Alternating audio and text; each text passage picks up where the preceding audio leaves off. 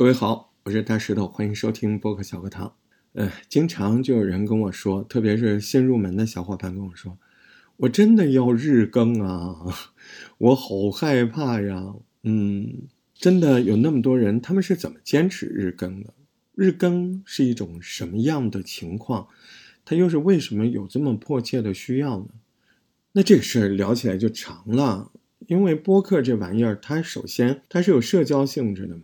所以，无论是编辑也好，还是真正比较能够接受甚至喜欢你的听众，他可能更多的是希望，哎，每天在这个软件上，特别是喜马拉雅啊这些软件上都有提醒，哎，你喜欢的人他又更新了，就好像每天你跟你的老朋友啊，你再忙，你还是微信一下他，哎呦，你今天在干嘛，对吧？聊一会儿，啊，所以呢，从原理上来说，无论是这个编辑也好，还是听众也好，他需要哎，好像每天你都跟他聊一小会儿，嗯，而且播客的社交性和跟随性，它就取决了需要您这么做，而且需要您反复的捶打。这个反复的捶打就是要天天日更，坚持很长的一段时间啊。您而且在日更的时候还要注意跟听众互动，嗯，他才觉得您。真的走入了他的世界，影响了他，陪伴了他，都挺重要的。你看这陪伴了他，我还补一句，真的呀，他就是一种，不是一会儿的陪伴，而是一段时期，甚至好多年的陪伴。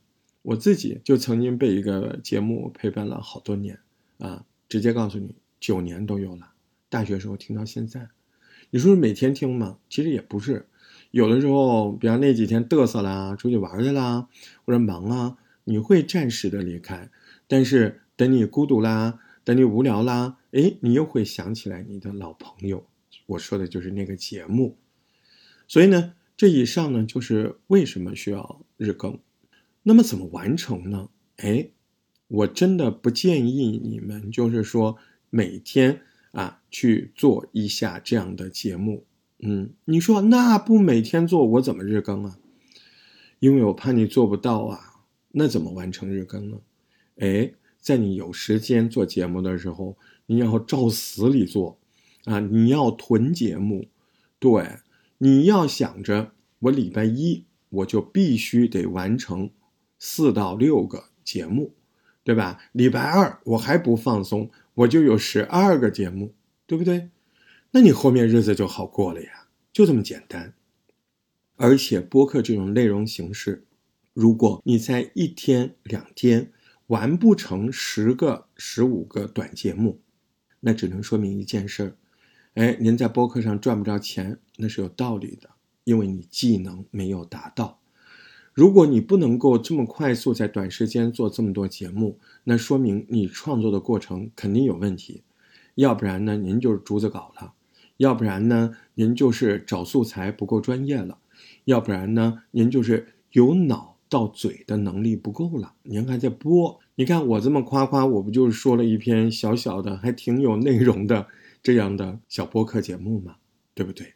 你也别指望我每天给您输出那么大段的东西，那不行。我输出那么大段的精华，我肯定得收钱，是贵贵的。但是我为了贵，我是不是得准备好多天呀？对吧？那日更的节目就不需要那样啊。哎，日更的节目就好像他在街上抓着你了，他真人跟你聊天，你也聊秃噜嘴的呀，是不是？所以你不用那么忧愁。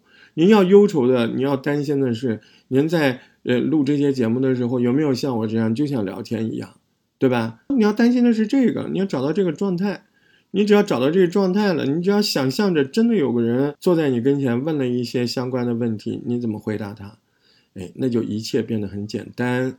你看，今天这个短短的播客，他就告你了啊，这日更是必要的。你想混播客啊，特别是混喜马拉雅的热点节目，那对不起，你得学会日更啊，你得学会那些技巧啊。为什么你短时间做不来节目？你没有来播客训练营。对呀，嗯，当然你不来我们播客训练营也没关系，只要你能够真的扎实的啊，把这些播客应该有的基本功啊。能够怎么说融会贯通？今天在直播里也说了，什么叫融？什么叫会？什么叫贯？怎么才能通？啊，那通的具体的表现，对，就是你一天做十来个小节目，每个七到十分钟，很轻松，那说明，嗯，在这一段的啊播客短节目的训练当中，您已经合格了。对，啊，感谢一如既往对我的节目打赏的小伙伴，谢谢你们。啊，正是由于你们的鼓励，我才能做到今天。对我这么贪财的人，三天不见到红包，那我怎么混呢？对不对？各位小伙伴啊，这么冰冷的冬天，请多多打赏，谢谢。明天再见，注意保暖啊！再见。